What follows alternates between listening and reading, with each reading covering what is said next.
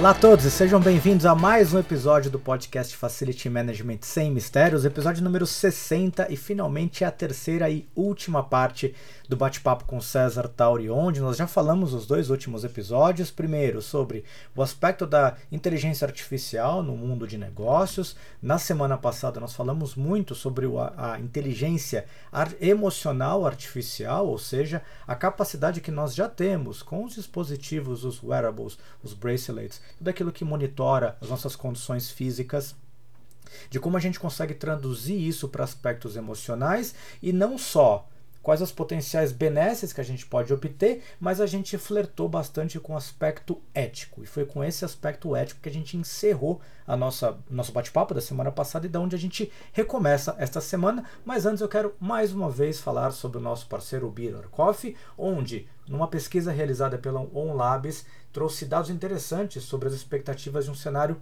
pós-pandemia. 81% dos entrevistados acredita que os seus empregadores continuarão oferecendo possibilidade de trabalhar remoto. 59% dessas pessoas afirmaram também ter preferência por empresas remotas. E o grande desafio que a gente faz é: será que essa também não é a demanda, a necessidade, os anseios dos trabalhadores aí da sua empresa?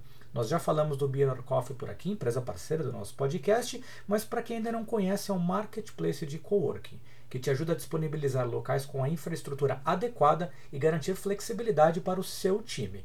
A promoção continua. Os ouvintes do Facility Management Sem Mistérios terão um link exclusivo para garantir uma diária grátis e testar espaços de coworking aí próximo da sua casa, do seu médico, da academia, da escola dos seus filhos, onde for mais conveniente para você testar o modelo de trabalho remoto. Basta acessar www.beerorcoffee.com.br sem mistério, o link está aqui na descrição, que não é sorteio, você se inscrevendo, você já ganhou a diária grátis. Então, muito bem, vamos seguir com a terceira e última parte do nosso bate-papo com César Taurion. Acompanhe aí. O link tanto para o artigo do o que o César comenta está na descrição desse podcast, como também o artigo original vai estar aqui acessível para vocês. E aí, César, deixa eu fazer uma, mais uma provocação.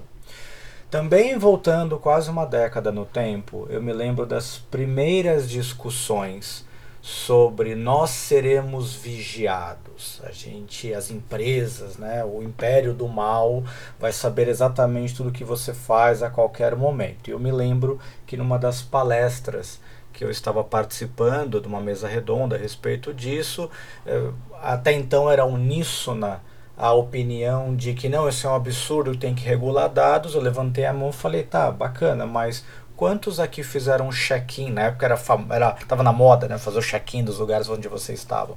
Quantos daqui fizeram check-in no lugar onde você estava? E pelo menos 40% da audiência levantou a mão. Então eu disse: vocês já estão informando isso numa plataforma e vocês não eram obrigados a isso. Não era uma condição sine qua non para estar participando desse fórum fazer o tal check-in na tal plataforma que nós mesmos estamos, aspas, condenando e com essa preocupação de que, puxa, seremos vigiados. Onde eu quero chegar para construir a minha provocação para você? O tempo e as tecnologias e todas as facilidades que elas nos proporcionam, elas nos induziram a sermos vigiados. Então eles sabem exatamente a hora que a gente acorda, porque a primeira coisa que a gente faz é abrir o aplicativo tal. A gente sabe exatamente os nossos itinerários, porque a gente está usando um outro aplicativo de caminhamento. A gente sabe que horas que a gente come, porque a gente fez, colocou a foto, ou seja, o, o mundo nos levou e a facilidade de acesso das tecnologias elas são tão tem um apelo tem um apelo positivo tão bacana que sem fazer grandes esforços a gente já declara a nossa vida o tempo todo. A minha provocação para você é: eu tenho poucas dúvidas de que os wearables, de que os dispositivos para medir tudo isso que a gente está falando, ele no longo prazo ele vai trazer facilidades para nós, principalmente quando você olha para o aspecto de saúde qual é o risco da gente também ser induzido através dos apelos, das facilidades, é, de, de, de outras potenciais benesses, da gente, sem ninguém pedir, já fornecer todos esses dados de mão beijada? Como é que funciona isso? É, nós fornecemos naturalmente, né, pela troca de facilidades. Então, uh, eu gosto de usar Uber. Eu não tenho nem carro mais, então uso Uber. Moro aqui no Rio de Janeiro, Ipanema, ando muito a pé, eventualmente o metrô, e o restante das, das vezes que eu preciso ir para um local mais distante, chamo Uber. Então, para que carro? Né? Não preciso do carro. Abandonei esse, esse, esse ativo, ativo que realmente se dava prejuízo. Uh, o Uber sabe dos meus caminhos, né? ele sabe o caminho, acompanha, monitora, até por questão de segurança. Eu posso compartilhar esse trajeto com uma pessoa. Quando minha mulher pega o Uber, ela compartilha comigo, eu já sei que ela está chegando. Aí manda mensagem, tudo bem, beleza? Então, naturalmente, complementando o que você falou, a gente já faz isso. A gente troca uh, informações nossas pelas facilidades que aquela plataforma, aquela tecnologia oferece. Aí, quando você junta tudo isso, você tem um quadro completo, né? Eu falei, se colocar o dispositivo no seu cérebro, mais completo ainda, aí já tem 100%.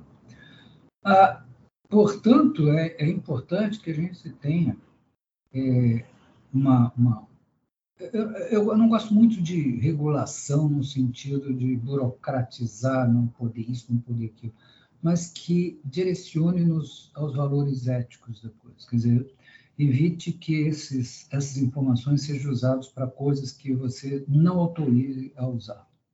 Uma coisa é quando eu digo, olha, eu gostaria que me monitorasse ou conhecesse meus hábitos de vídeo para mostrar vídeos que eu acho interessantes. Tem um lado bom, que me dá menos trabalho, porque ele me indica isso, do que ficar pesquisando. Tem um lado ruim, que talvez ele só me indique isso. E eu não sei se vou gostar de outros tipos de vídeos, porque eu não tenho oportunidade de ver. Porque eles são tão interessantes que eu acabo criando e consolidando, reforçando a minha própria bolha. Isso é, é uma questão. E a outra é quando essas informações são passadas para uma outra empresa com a qual eu não tenho a mínima ideia, que diz, ah, se ele gosta de vídeos de praia, de aventura, então, de repente, ele gosta de turismo, de fazer trilha, aí vem uma empresa de turismo oferecendo um pacote de trilha. Você acha legal, ótimo, eu, pô, gosto de trilha. Como é que será que eles descobriram? Né? Porque eu, meus vídeos foram de trilha, foram de aventuras.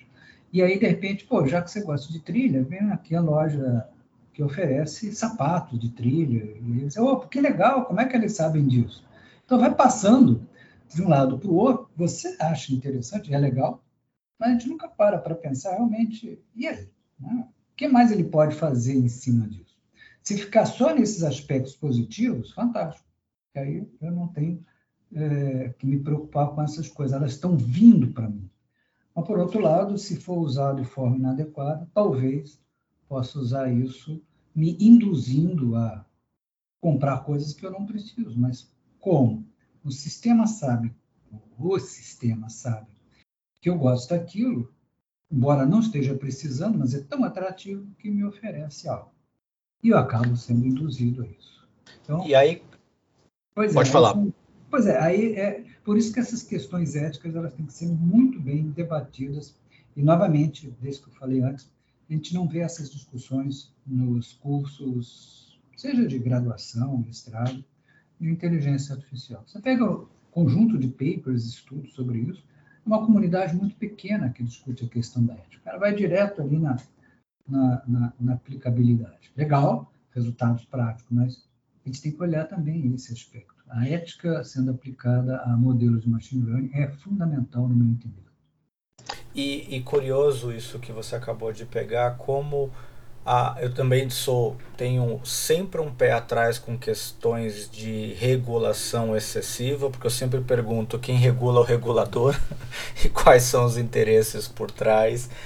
Mas para a gente ver como isso é, até a regulação pode ser potencialmente danosa. Eu já abordei aqui num outro programa sobre os novos as novas práticas que simplesmente virou um tsunami no mundo corporativo, que são as tais autorizações em função da LGPD. E eu me lembro que semanas após o prazo limite da virada, porque a virada era para ter acontecido no ano passado retrasado, mas o limite de penalidades, eu fui fazer um exame médico e assinei os documentos de praxe, de repente a pessoa me, olha, só um minutinho, eu vou imprimir aqui mais um termo para você assinar. Eram três páginas para mim. Eu falei, o que, que é isto? Ah, é para você assinar, é para dar LGPD. Aí eu falei, se eu não assinar isso? se você não assinar, você não faz o exame. E você percebe cada vez mais que se você não clicar em aceitar, você não lê o portal, você não acessa o seu aplicativo do banco, do metrô, ou seja, eu começo a ficar com dúvida se a regulação melhorou ou piorou, porque antes eu contava com o bom senso da utilização daquele dado e eu me sentia protegido do tipo, ah, se eu pegar um desvio, eu vou ter como como coibir eu tentar buscar algum tipo de reparação. Hoje eu acho que ficou pior, porque eu sou forçado, entre aspas, a assinar uma coisa que de verdade ninguém leu o que está lá dentro. E talvez eu esteja dando um consentimento explícito de uma forma que antes eu não dava. Então eu fiquei mais preocupado agora. Exatamente. E a regulação, a regulação, eu concordo com você, quer dizer, é, o, o foco tem que ser nos aspectos éticos. A regulação tem que ser abrangente para não inibir a inovação, porque eu não posso regular algo que não existe. Então, sem inovação, não, não posso regular. E também não posso regular, depois que ela existe, a sua evolução.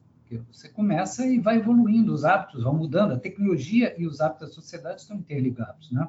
Uma tecnologia muda os hábitos da sociedade, tá? o smartphone permitiu fazer muita coisa que não fazia antes, e, por sua vez, esses hábitos mudam, sendo modificados, impulsiona a evolução da tecnologia para colocar mais e mais funcionalidades. É uma relação circular intensa. A regulação não pode cortar esses elos, atrapalha a evolução da própria sociedade. Por outro lado, os aspectos éticos têm que ser observados. E esse talvez seja o grande desafio, porque é, contar com regulação, pô, regulação, em tese, você não tem fraude bancária, você não tem crime, você não tem uma série de coisas, porque é proibido. E daí? Desde quando a regulação impediu a criminalidade? Então, não é a regulação que resolve. A regulação tem que ser baseada, no, fala regulação, na forma, na falta de outra palavra, mas muito mais nos, nos conceitos éticos que é, garantam que eu não estou fazendo algo que eticamente não deveria ser feito. Esse acho que é, é o caminho que a gente tem que ter. Sensacional, César. Para a gente começar a encaminhar para o final, então a gente falou sobre muita coisa da base de inteligência artificial, a gente abordou essa questão dos dilemas éticos e dos, das, dos copos potencialmente cheios e potencialmente vazios, da gente avançar nessa questão de inteligência, mas também pegando os aspectos individuais, os aspectos da pessoa, sentimentos de aspectos físicos. É, tendências. Para onde você vê a gente caminhando daqui para frente em termos de próximos passos do que a tecnologia e as predições e as inteligências podem trazer? Eu vejo diversos artigos seus, por exemplo, falando sobre o metaverso, para onde você acha que vai ser o foco dos estudos e os focos das aplicações aí para os próximos anos? Bom, indiscutivelmente, né, quando a gente fala em tendências, eu, eu não gosto de me posicionar assim a tendência do ano que vem, tendência do outro ano, porque dá a impressão que uma tecnologia é uma moda, né, um, é fashion. A, a cor do ano é roxa, cor lilás. Tecnologia não é uma coisa assim. A tecnologia ela evolui Primeiro, numa fase muito emocional, quando ela aparece, aquela entusiasmo. Oba, que legal, esse negócio vai resolver todos os problemas do mundo. Aí você tem aquela. É, é, todo mundo falando, é, é, entre aquele. quase que um efeito manada. Se você não falar da tecnologia, você não se posicionar, você está obsoleto. Então, todo mundo vai na mesma direção, de uma forma, assim, muitas vezes irracional. Aí você, depois, tem uma fase de frustração não que a tecnologia seja ruim, está no processo de evolução, talvez esteja no estado imaturo, mas você criou expectativas ambiciosas demais, superestimou o potencial dela. Posteriormente, entra na fase da racionalidade, onde aonde ela está, o que ela pode fazer, quais são os maiores desafios que eu tenho que enfrentar, como é que eu consigo contorná-los e assim vai. Aí a tecnologia vai evoluir. Então a gente tem essa variação. Primeiro, uma curva que é uma forma de sino, onde tem emoção. Né? Sou super entusiasmado, depois eu estou super puto da vida com a tecnologia. E depois uma curva em S, que realmente é a adoção madura, racional. Então, quando a gente fala em tendência de curto prazo, há um lado muito emocional do hype, do exagero, e, e eu fico sempre um pé atrás disso, não seguir o efeito manada. Eu procuro olhar, espera aí, legal, Vamos olhar essa tecnologia, mas o que está por trás disso? Qual o nível de maturidade? Oh, ainda está fraco, não quer dizer que não vai evoluir. Uh, quais são os riscos? Pô, é importante olhar isso. É o copo meio vazio, o copo meio cheio. Uh, e aí eu vejo que se a gente junta tudo isso, algumas coisas estão muito claras. Para não falar em metaverso, etc, etc, mas vamos falar, primeiro, a digitalização da sociedade cada vez mais se torna, digamos, o grande padrão, grande tendência. Né? A sociedade está se tornando cada vez mais digital. Nós vemos a evolução da capacidade computacional, nós vemos a evolução do, da, da, capacidade de transmissão de dados, comunicação, agora 5G está entrando. Então, isso faz com que eu veja a minha atualização dos dispositivos, eu começo a colocar sensores em tudo quanto é lugar, de torradeira a um veículo. Então, o mundo está mais digital, vai transmitindo mais informações e permitindo que eu saiba mais sobre tudo uh, a todo momento. Essa eu acho que é a grande tendência. Isso vai fazer com que hajam mudanças significativas nos aspectos geopolíticos, nos aspectos de relação de trabalho e assim por diante. Se você está hoje, por exemplo, como nós estamos aqui fazendo um podcast, há 20 anos atrás isso era algo inimaginável. A gente trabalhar em casa, a gente fazer reuniões usando tecnologias ou 2D, ou futuramente 3G, ou metaverso, que seja. Há 20 anos atrás, era, pô, espera, esse negócio aí é meio loucura. Em 95, 96, eu me lembro, até uso numa apresentação um artigo que saiu numa publicação de tecnologia, onde um analista na época, 1995, ele falava que esse negócio da internet trouxe um, troco, um treco aí que, que dificilmente vai decolar. Era muito lenta, linha de escada. Era, não tinha, os browsers estavam começando, a www estava começando. Não tinha iPhone, não tinha nada disso, não tinha Google. A Amazon era uma lojinha virtual de livros, o objetivo de ser a maior livraria do mundo. Ah, era muito, muito restrita, muito decola. E hoje, a gente não vive sem, sem isso. Na verdade, nós passamos a, a pandemia em grande parte porque o mundo digital nos permitiu fazer muitas coisas que antes a gente não conseguia. A gente conseguia trabalhar. A gente conseguia fazer transferência eletrônica. A gente conseguia, de alguma forma, é, fazer pedidos de, de alimentos e assim por diante. Então, há 20, 25 anos, se fosse há 20, 25 anos atrás, esquece. Isso era impossível. Isso seria absolutamente impossível. Então, essa é a grande tendência. O mundo cada vez mais digital. Então, nós estamos saindo de uma sociedade industrial para uma sociedade digital. Isso vai mudar muita coisa. Vai mudar, por exemplo, as profissões. Ah, as profissões vão ter muitas tarefas feitas por máquinas. Quando eu falo máquinas, pode ser software também. Toda tarefa que eu faço, seja um engenheiro, um arquiteto, um médico, tem tarefas repetitivas, robotizadas. O médico tem tarefas repetitivas, robotizadas, que a máquina vai fazer. Não é sistema substituindo o médico, mas é amplificando o médico, tirando dele as tarefas robotizadas, deixando tempo para ele ser mais humano, medicina ser mais humana, a engenharia ser mais criativa e não ficar fazendo coisas repetitivas. E isso vai se repetir em todas as profissões. Isso significa que eu tenho que ser formado com uma visão mais generalista, talvez, e com uma visão muito mais de enfoque na criatividade e não na repetitividade. E que hoje o nosso sistema educacional é formado para você ser repetitivo. Você aprende disciplinas da mesma maneira que uma. Se você olhar, só para dar um exemplo, o modelo educacional que nós temos hoje é o modelo da sociedade industrial. Como é que uma indústria funciona?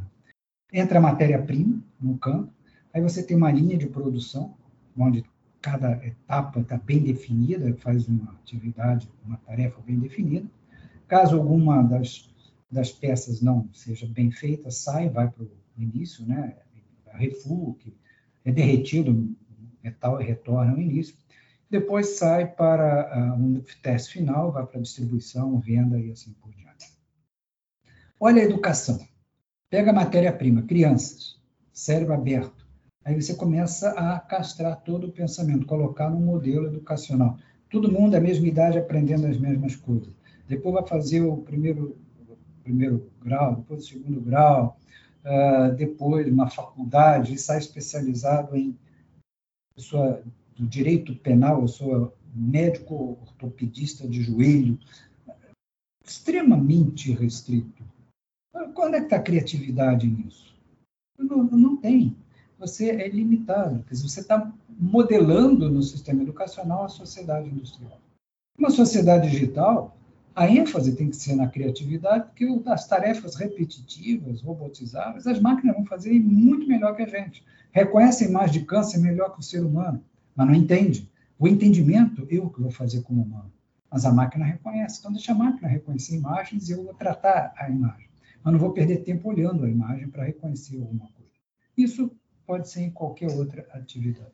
Então, acho que a grande mudança, na minha percepção, é, é como a sociedade vai, vai se transformar. Eu não tenho o mapa dessa transformação. Quisera eu ter, não tenho. Eu acho que nós vamos construindo essas mudanças. Mas, para mim, está claro que esse futuro é diferente do de hoje, muito diferente, em todos esses aspectos. Então, essa é a grande tendência que eu vejo, de transformação da sociedade para uma sociedade digital, não mais industrial. Sensacional, César. Que delícia de bate-papo. A gente tem temas aqui para ficar horas e a gente já avançou da hora conversando, mas a gente tem certamente uh, abordaremos novas oportunidades, novos temas para a gente discutir aqui no nosso podcast. Último comentário, César. Se você pudesse dar uma dica, eu sei que o pessoal não gosta muito de responder essa pergunta da dica de ouro, mas é, se alguém quiser flertar um pouco mais com o ambiente da inteligência artificial, seja em termos de aprendizado, seja em termos de tecnologia, se você pudesse dar uma dica e falar, olha, vai por aqui, ou estuda isso, ou aprende mais sobre isso, o que, que você daria? Que dica final você daria para quem está nos ouvindo? Está interessada pelo tema que nós falamos, mas ainda está tateando sobre que direção tomar? É, essa é uma pergunta muito recorrente. Me fazem muito no LinkedIn, né? Porque estou muito envolvido nisso.